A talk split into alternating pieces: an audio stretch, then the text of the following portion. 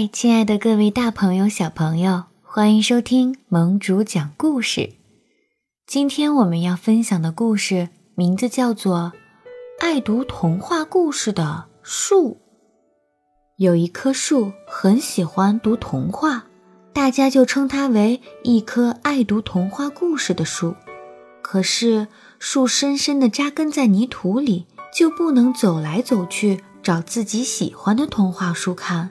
所以，树的童话书很少很少，怎么办呢？树想出了一个办法，让朋友们给他讲童话故事。他把童话故事写在自己的树叶上，那么他就会有一树的童话了。那么新的问题又来了：怎样才能让朋友们来这棵树上串门呢？大树想啊想。突然一拍脑门儿，有了！它真是一棵聪明的树。春天，树开出了一树的花儿，花儿很美，还散发出阵阵清香，很远就可以闻到。蝴蝶和蜜蜂被花香吸引了过来。哦，大树，你开的花太美了，我们可以采些花蜜吗？蝴蝶和蜜蜂唱着歌，跳着舞，赞美道。当然可以啦，树很热情。不过，我想请你们讲些童话故事给我听。我是那么喜欢听童话故事，这太简单啦。蝴蝶和蜜蜂长有翅膀，能飞来飞去，去的地方多，听到的童话故事自然也多。所以，来采蜜的每一只蜜蜂，每一只蝴蝶。都给树留下了一个童话故事，树把童话故事记在一张一张的树叶上。夏天天气很热，树就拼命地把树根扎深一些，吸收营养，让自己长得枝繁叶茂。很多鸟儿就飞到树上来筑巢安家啦。鸟儿都喜欢叽叽喳喳地讲话。他们讲故事、讲笑话、唱歌、跳舞，可把树给乐坏了。树就不声不响地把他们讲的东西都记了下来。一有空，树就一张一张地读它记在树叶上的童话故事们。秋天，树结了一树的果子，果子红彤彤的，很诱人。每天都会有贪吃的小动物来摘果子吃，吃吧。吃吧，树很大方，它把自己的果实送给小动物，小动物在树下一边吃果子一边开故事会，可快乐了。树就把动物们讲的童话故事都记在了树叶上。树的果子一天天、一颗颗的减少，可树却很快乐，它的树叶上全部写上了童话故事。它。真的有了一树的童话故事哦。秋风也很喜欢读童话故事，他常常跑到树这儿来，越读越喜欢。一天，秋风一大早就赶来读童话故事了。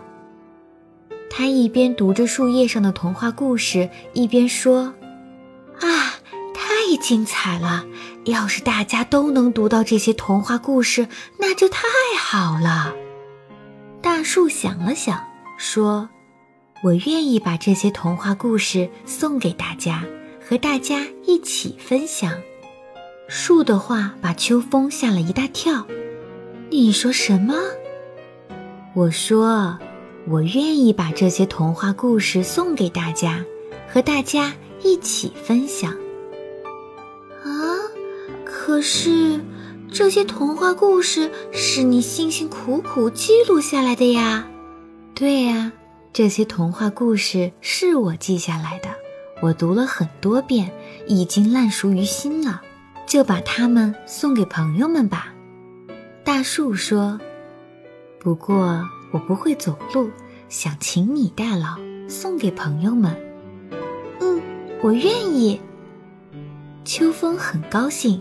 他鼓着腮帮子吹呀吹呀，把写着童话故事的树叶全部吹落下来，送给四面八方的朋友。大兔子捡到了一张，看了看，说：“哇，多么动人的童话故事！我要拿回去读给小兔子听。一只小蚂蚁发现了一张，赶快发出信号，许多小蚂蚁都来了。他们要把这张写着童话故事的树叶抬回蚂蚁洞，当做蚂蚁国王的藏书。因为树叶上的童话故事太令人着迷了。大熊也捡到了一张，他把树叶带回树洞里。我要在冬眠前把它看完，然后想着美妙的童话故事进入梦乡。在河面玩的小鱼捡到了好几张，他把树叶订成了一本树叶书，然后到河底去找乌龟公公。乌龟公公年纪大了，得了忧郁症，吃什么药都不见好。小鱼要把这些快乐的童话故事念给乌龟公公听，让乌龟公公快乐起来。秋风把他看到的大家对童话故事的喜爱告诉了树，尽管树一片树叶也没有了，可是树仍然很快乐。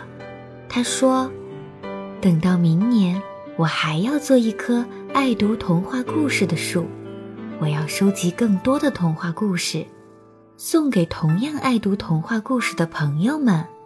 小朋友们，你们是不是也非常喜欢童话故事呢？